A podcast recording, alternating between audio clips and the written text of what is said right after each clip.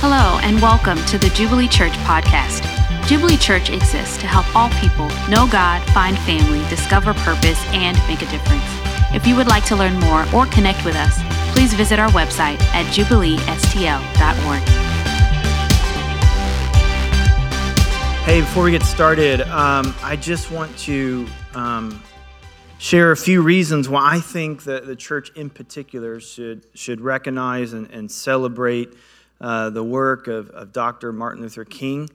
Uh, first of all, it's, it's slightly, the first reason is slightly personal. Here's what I mean. He is, he is Dr. Martin Luther King, but he's also Reverend uh, Martin Luther King. Um, there are three holidays that, that, that celebrate the work of pastors. Um, this one, and then uh, St. Valentine and St. Patrick, but those have been hijacked by drinking beer and romantic love, which, you know, sometimes they go together. But the, uh, the, the, uh, but this one has, has stayed pure. And I, and I think it's really important to just remember that, that this is, this is the work of, of a pastor. It's remained untainted. Uh, it, you know, the marketing machines haven't gotten over it, all over it, and, and it's a day of service and, and reaching out. I mean, there's not even like Martin Luther King Day sales. Um, so just it's. I mean, we've been looking for a refrigerator. So we've been. I was wondering if there was, and and I just told Rachel you're gonna have to wait till President's Day. And so, uh, in the meantime, just put your food outside. You know, it's cold. You know, you want to live more simply. This is the way to live. Anyway, she didn't think it was funny, but uh, Samantha thought it was funny, but uh, Rachel didn't think it was funny. Uh, but yeah, so this is. Let's not forget that this is this is the we're celebrating the work of a pastor. I, I, I mean, I remember that. And secondly, the, the, his vision for one new man in Christ is is so uh, centered in the gospel. Like, this is the gospel message. In fact, outside of Christmas and Easter, no, uh, no holiday is at the center of the heart of God than this one.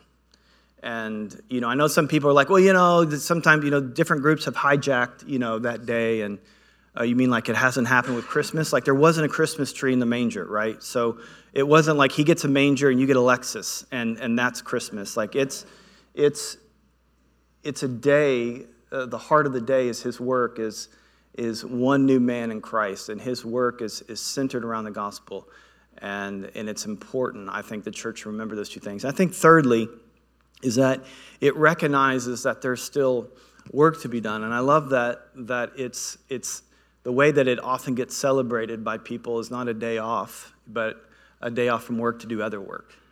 And one of the key themes in the Bible, and this is important for us to understand, is that you and I are a work in progress. In fact, the word until is a key theme in the New Testament. That word is mentioned more than a hundred times. That, you know, we will preach the gospel until every nation, every tribe, every tongue. We, you and I, we, we need to be equipped and we need to speak the truth and love to each other until we reach the unity of the faith. It means that we're not there yet that you and I believe uh, in a gospel that is not based upon what we do, but what Christ has done on our behalf. And so that means that you and I are free from this idea that we have to pretend that we're better than we're not.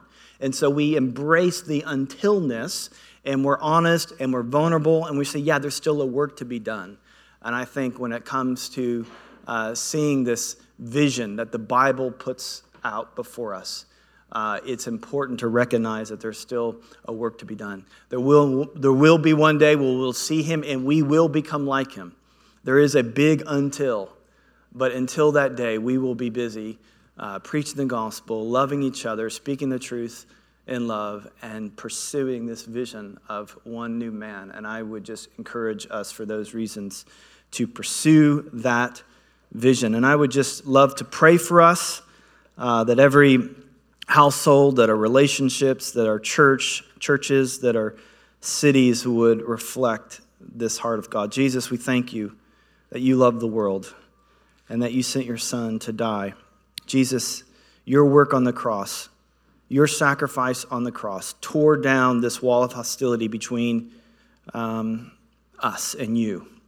We were enemies of you while we were still sinners while we were rebels, you died for us, and you span this eternal gap between us and you.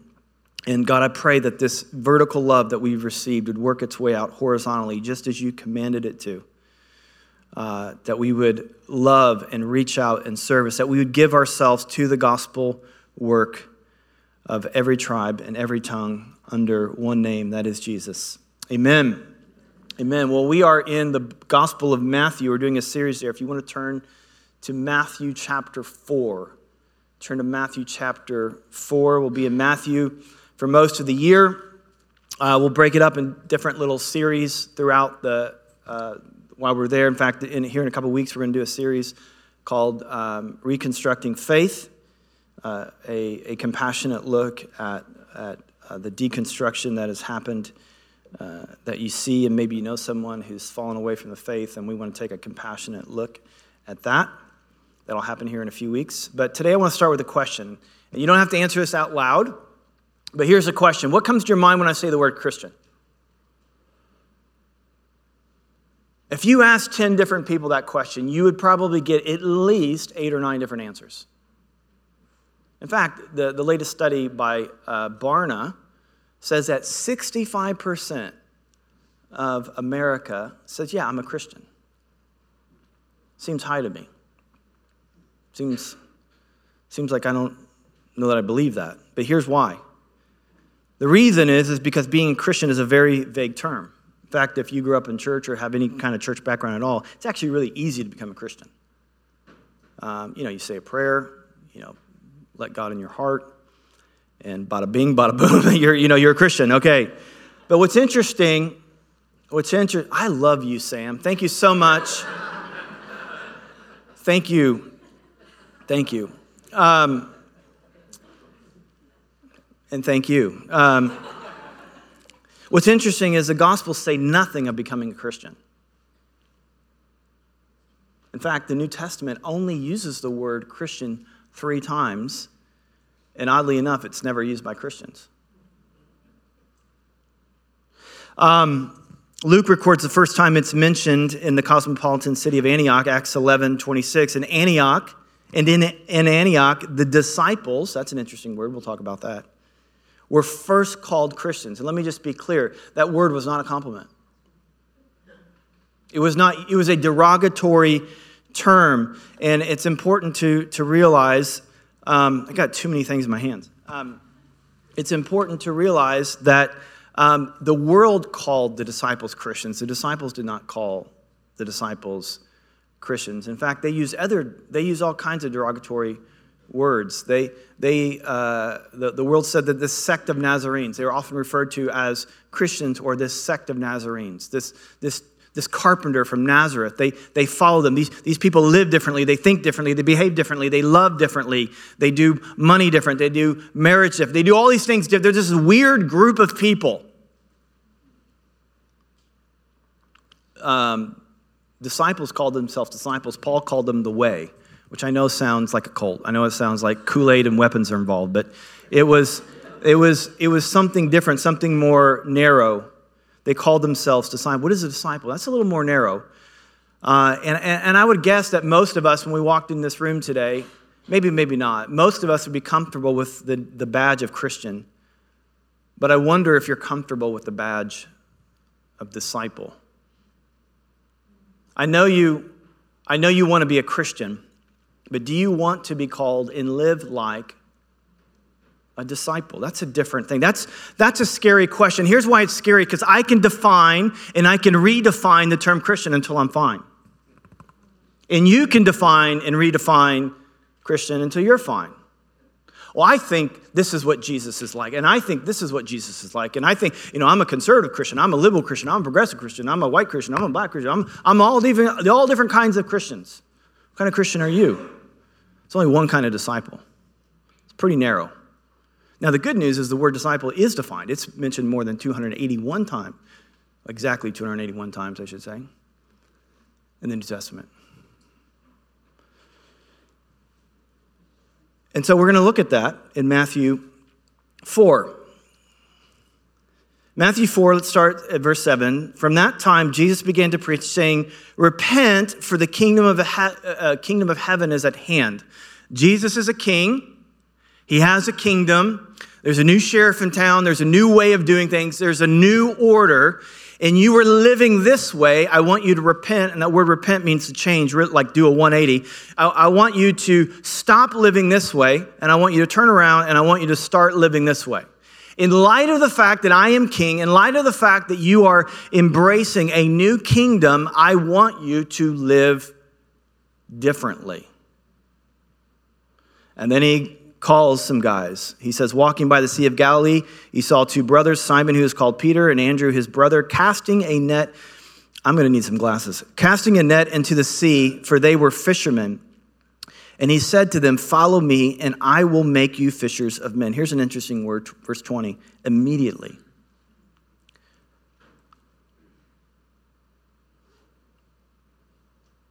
They left their nets and followed him. And going, that wasn't a pause on purpose anyway. Okay. And going on, and going on from there, he saw two other brothers, James, the son of Zebedee. Okay, so the um, Zebedee is James' dad. Just log that. And John, his brother. So James and John are brother. That means Zebedee is also John's dad. Log that. They're mending their nets, and he called them. That is, Jesus called them. Here's that word again. Immediately, they left the boat and their father in the boat and they followed Jesus. What is a disciple?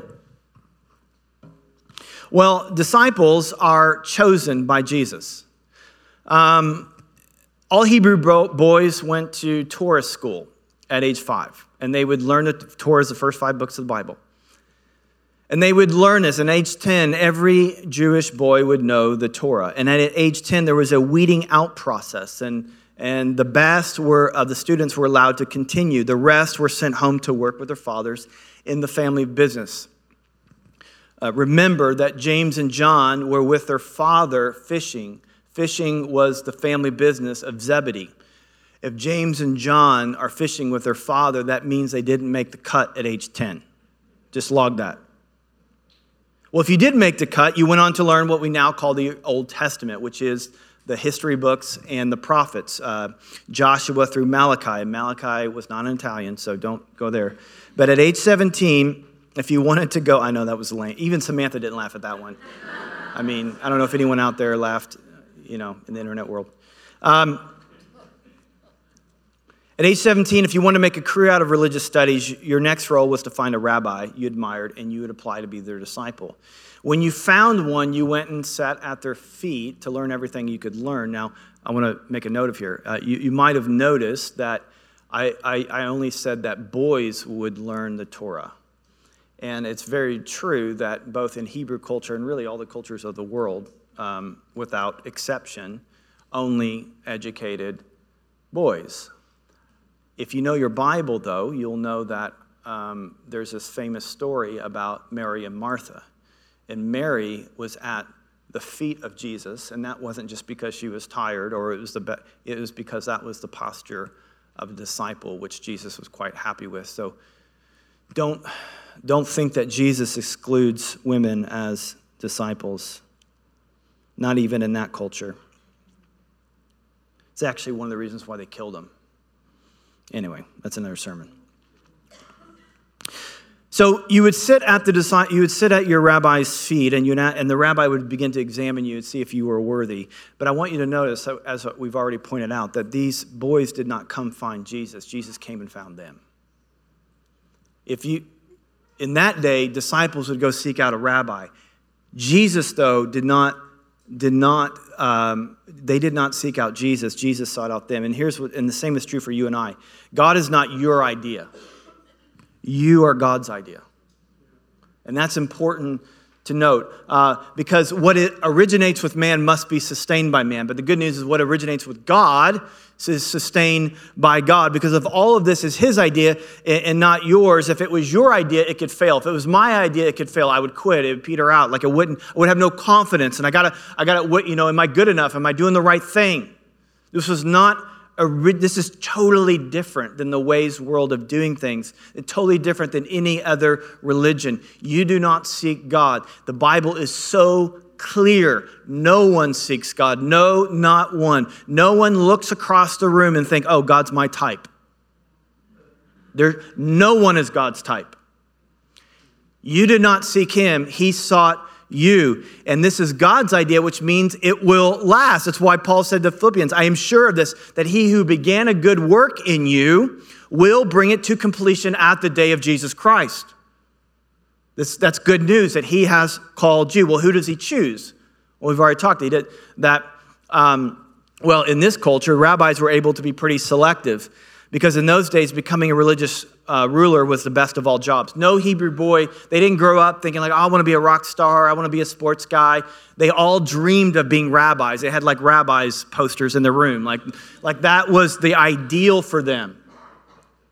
And so, consequently, these rabbis were able to be very selective. They could choose the smartest, the most talented boys to be their disciples. But we already established that these guys were fishing which means they weren't the best of the best. In fact, they, they, did, they only not made that cut, they didn't even make the first cut. It wasn't just that they were better, they were worse. They were on the low end. A commentator on this passage said God skipped all the wise of the day. The great scholars were in Egypt, the great philosophers were in Athens, the powerful were in Rome. He passed over Herodotus, the historian, Socrates, the great thinker, and Julius Caesar, the great leader. He chose men so ordinary it was comical. No rabbis, no teachers, no religious experts, not even a synagogue ruler. Half were fishermen. One was essentially an IRS agent, and the other one was a former, or, and one was a former terrorist. He chose the B team. He did not choose the wise of the world. He did not choose the powerful of the world. He did not choose the talented of the world. He chose you. Because his work, then and now, would not come through our ability, it would come from his ability through us. Our talent, our ability would only get in the way. Uh, the, the scriptures are so clear fact, James, the half brother Jesus, said, God opposes the proud, but gives grace to the humble. You want to turn off God's grace? Anybody want God's grace here? You want to you want a sure way to not get it? Just be prideful. And you you'll turn you will literally turn the spigot off. He's not looking for the, the best of the best. He's looking for you and me. I love Matthew 11. Truly I say to you, among those born of a woman, there is not risen there, there has arisen no one greater than John the Baptist, yet the one who is in the least of the kingdom of heaven is greater than he. Why is he greater than he? Because God's life and spirit is going to live in and through them. God makes us greater. So he, they're chosen by Jesus and they follow Jesus. And this is where it gets a little rough. This is where it gets a little narrow. This is where it gets a little bit um, beyond just being generally Christian to be specifically a, a follower of Jesus. And, and, what's important to note is that the, to be a follower of Jesus is to understand that our primary call is to be with Jesus, in a relationship with Jesus. In a parallel passage in Mark 3, um, it says this it says, He, that is Jesus, appointed the 12 so that, so that they might be with him. Our primary call is a relational call, to be with him. I mean, he didn't tell them where they were going. He didn't say, hey, this is my assignment. I'm going to do this, this, and this. And that, you know, uh, he's like, this is, I, I, I, want, I want to call you to be with me and to go where I'm going. And that is the deal. We become like him. Come follow me. Come be with me. Come get to know me. Come, because my goal isn't just to get you to do stuff. In fact, uh, getting you doing stuff is just to mold you and shape you into my image for that you would become like me. That's the goal. I, I know sometimes, you know, The Chosen can get mixed reviews and uh, the, the show, the TV show. And I, uh, you know, there's some things about it that I think they fudge. But the, the, the one thing I think they really get right that I appreciate if you've seen it is that is kind of this everydayness about what it was like to follow Jesus. This idea that they'd all wake up bright eyed and bushy tailed. Hey, where are we going today, Jesus? Where are you taking us today, Jesus? Where are we going today, Jesus? What do you have for us today? I know you're going to do something great today. I can't wait to see what you do today. Where are we going? I'll tell you, you know, just come with me. And, and they went with him because we know, I don't know who's going to be. Maybe you're going to pull Peter aside. Maybe you're going to pull me aside. Maybe you're going to pull all of us aside, but you're going to tell us something about ourselves that we didn't know. And it's going to, it's going to unlock change and we're going to become more like you because what you said. And that, man, what are you doing with us today, Jesus? And I think it was exactly like that. Is it like that way for you? What are we doing today, Jesus? What do you got for me today, G? Man, I wonder what you have in your word. I want to know you. I want to be like you. I want to be shaped into your image. What agenda do you have for me today? What, what, do you, what do you got for me today? Who do you want me to love? Who do you want me to care for? Who do you want me to pray for? What do I have that maybe someone else needs more than I do? What do you want to show me in my life that maybe is a bit off that will help me be formed into the image of your son? One of the highest compliments that you could give a disciple of a rabbi was this the dust of your rabbi is all over you. Like you follow your, you follow your rabbi so closely, the dust he kicks up when he walks is all over you. Do you have the dust of your of Jesus all over you? Here's what's true. You have someone's dust all over you. You have some rabbi's dust all over you. You're following someone, you're following something whose dust is on you. What rabbi are you following? Who's teaching you? Who's molding you? Who's shaping you? Who's discipling you? What are you giving your heart to? What are you giving your mind to? Who's your rabbi? Jubilee, you know, we recommend Jesus, uh, Jubilee Church. That's where we're. That's who we want to run after. It's getting a little narrow. You see, that's why Jesus would say things like this. Unless you're willing to pick up your cross, and cross, crosses were used for killing things, make no mistake. Unless you're willing to pick up your cross and follow me, you cannot be my disciple. It doesn't say you're going to be not a very good one. You know, he's a nominal Christian or he's a radical Christian. Da-da. There's a broad category of being Christian. You can, you're either following him or you're. All he's saying, he's not saying anything like very mystical. He's just saying, if you don't follow me, you're not following me. Let me say it one more time. Because I just want to make sure we understand this. All he's saying is, if you're not following me, you're not following me. So let me ask you again are you following him? See, a Christian does this. A Christian says, Christian says, hey, Jesus, I've got this decision to make. Um, what, what, do you, what do you want me to do? And you're thinking, like, well, what's so scary about that? I mean, like, you know, Jesus knows some stuff, and like, it's good to get people's advice on what you should do and consult things. I mean, that's a good idea. Well, here's what a disciple does a disciple says, Jesus, what do you, how do you want me to make this decision? And I just want you to know before you give me your answer, my answer is yes. Okay, now what should I do? Did you notice that word immediately? Twice? Immediately they left their boat, they left their career. Immediately they left their father, the most important relationship in their life.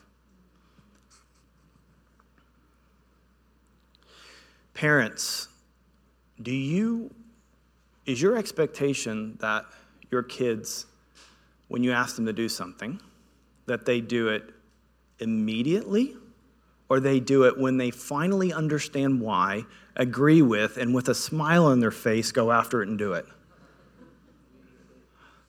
I'm guessing the nervous laughter is pointing to the fact that you expect immediately and you know where I'm going with this. It's that O word. It's that follow word. It's, that's where it gets a little narrow. Immediately. Hey, geez, I, you know, I've got, I think I left something on the stove. I'll be right back.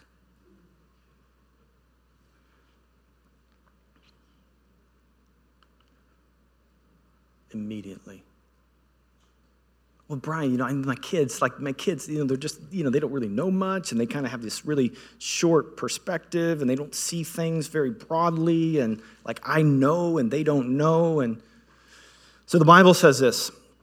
The Bible says that that his ways, okay, my button needs to unbutton. It's like yelling out, help. Um, uh, I'm free. The, the Bible says that his ways, are higher than your ways. His thoughts are higher than your thoughts. As the heavens are high above the earth, so are his thoughts above your thoughts. You been on a plane lately? Been cruising at 35,000 feet, it's a clear day. You look down and you see the people walking around. No, you don't see the people walking around. You don't see anything.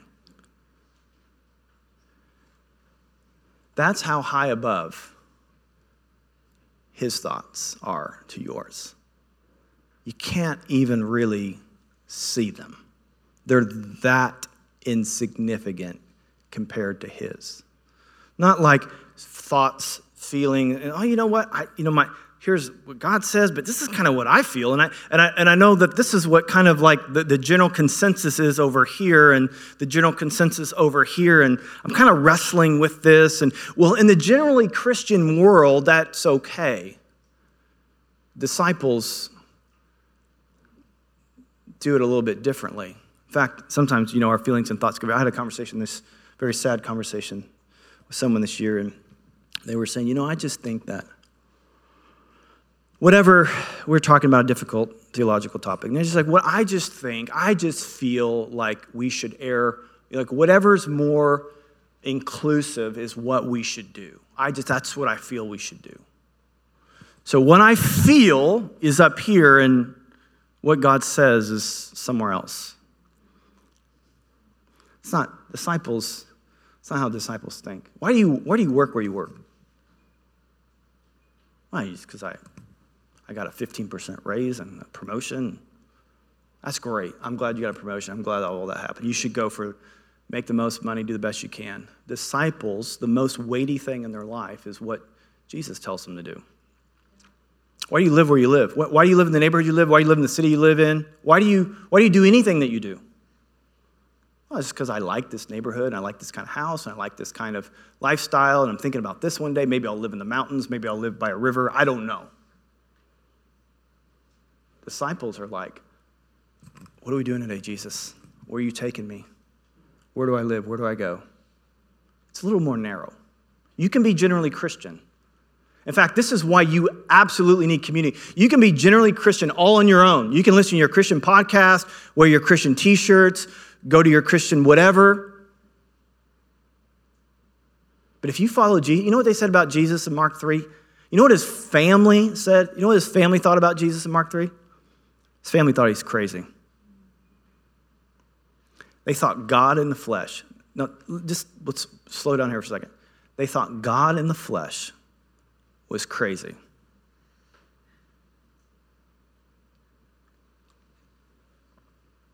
If you follow Jesus, people will think you're crazy.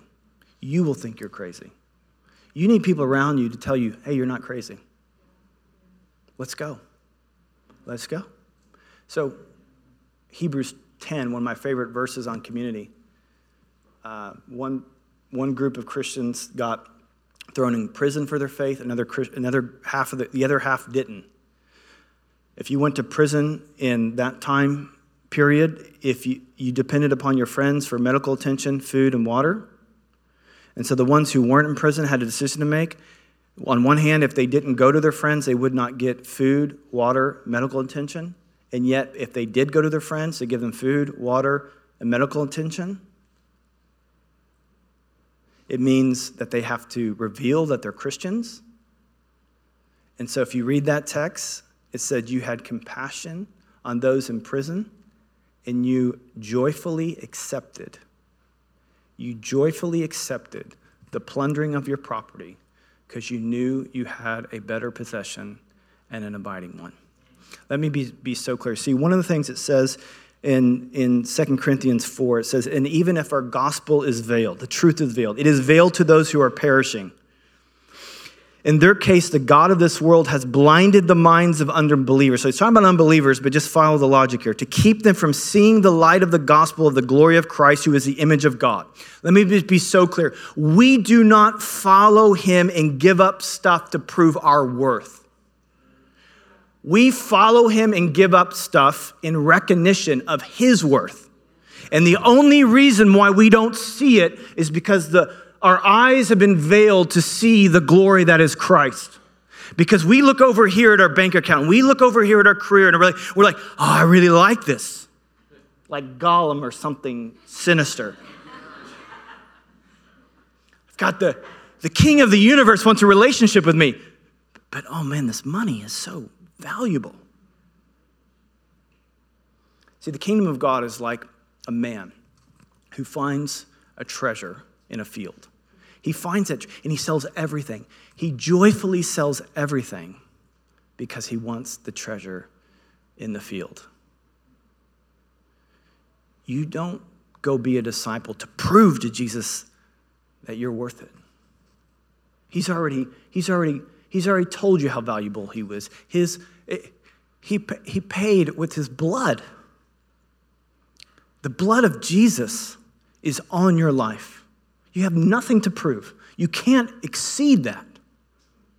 We do not f- follow him and give up stuff to prove our worth. We follow him and give up stuff in recognition of his worth. And that's why Paul prayed uh, to the believers. Um, I think it's Ephesians. He says, I pray that the, that the eyes of your heart would be enlightened to see the glory and the wonder of God. This isn't about white knuckling it and being better Christians while people are looking. This is about, oh my gosh, I think, I think my career is better than Jesus.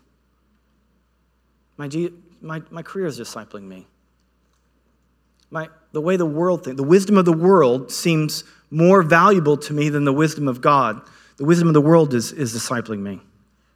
This relationship that I have is more valuable to me than Jesus. This relationship is discipling me. Ephesians 2. Um,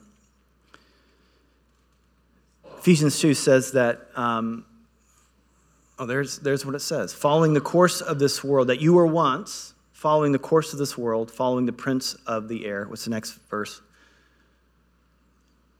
The spirit that has now worked in the sons of disobedience. Notice the connection between following the course of the world, following your flesh, following your desires, uh, whom once all lived, lived in the passions of our flesh, carrying out the desires of the body and the mind, is connected to disobedience. So, so in other words, um, following the wisdom of this world. This is kind of what everybody's doing, and this is what I think is best, and this is what I feel, and this is what I think. That is the way you used to be. That is the way that you used to be when you were like everyone else who was disobedient. So, like Genesis 3, Genesis 3, so Genesis, you know, same lie, different versions. Genesis 3, hey, you know, God says, God says that, you know, he's going to, something bad's going to happen to you if you don't do what he says. And I really don't think that's happening. In fact, I actually think that you, what you have in mind to do and what you see is, is, is, you see this as pleasing to the eye. You see this as a good thing. I think you should go do you, and I think you'll be better off for it. And you know how it goes. So, but here's what happens, verse 4. But God, but God being rich in mercy, made us alive together in Christ. This is not us. This is His grace. This is not about what we do and don't do so that no one can boast. No one can say, Look, here, I'm a really good Christian. Here, you're not so good. This is all of His grace. But God is the one who's rich in mercy. So He looks at your disobedience. He looks at my disobedience. He looks at my cravings and desires for the world and the flesh. And His response to that is mercy and grace. For God so loved the world that He sent His only Son to die in our place, to make us uh, alive in him. He, he came into us with humility. He was born in a barn. He was crucified as a common criminal. By grace, you were saved. That is his approach to you. He approached you with this humility and kindness. And in Romans, I know I'm quoting a lot, but just stay with me. In Romans 2, Paul says this He says, His kindness leads us to what? Repentance. Now, most people quote that to say, be nice to people then. But what that really means is God's grace and His mercy is meant to lead you to live a different way of life.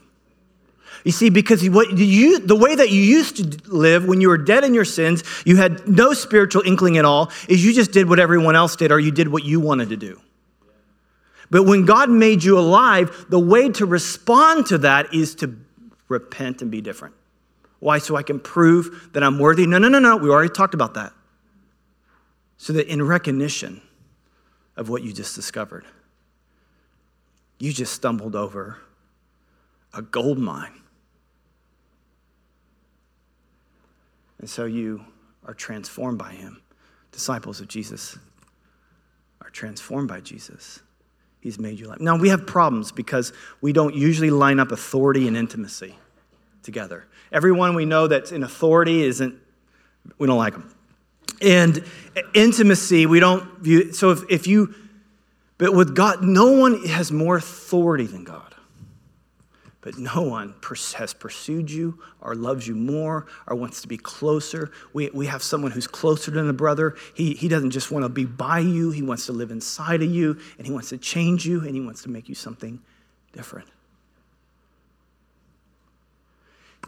Ultimate authority, ultimate intimacy. He's called you to be, to be with him, to make him like you. He wants to mold you and shape you into the image of the Son. He wants to make you like himself.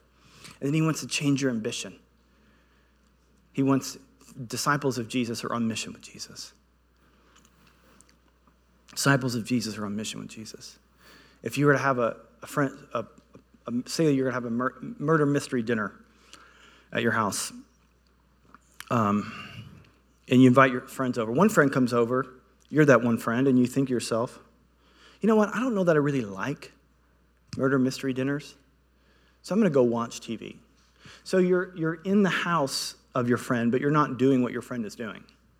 There are many Christians who are in the house of Jesus not doing what Jesus is doing. Let me tell you what Jesus is up to. He is he came to seek and save the lost. He came here to find the lost peoples of the world until every tribe and every tongue confess that he is Lord. That's what he's doing. And he wants to bring you along in that. He wants to he wants you to follow him to be with him. He wants to change you and transform you, and he wants to give you a new agenda. It may not mean that you leave your job. For some, it might. It did for Mike Lawson. We have gap year uh, interns, and they put off college to go. That's what meant for them. But it means he becomes a priority of your life, and, and being with him and doing what he's up to is what you want to do most. Why don't you stand? I want us to say this prayer together as a prayer of daily surrender. In fact, you might want to go ahead and snap a picture of this, and you could. I would encourage you to say it every day, um, just to be truthful. Uh, I got this prayer from another pastor, but I did pray it the other day, and it worked. And so, but let's say this together. You guys are up for this? Heavenly Father. I surrender myself to you. My hands, my feet, my eyes,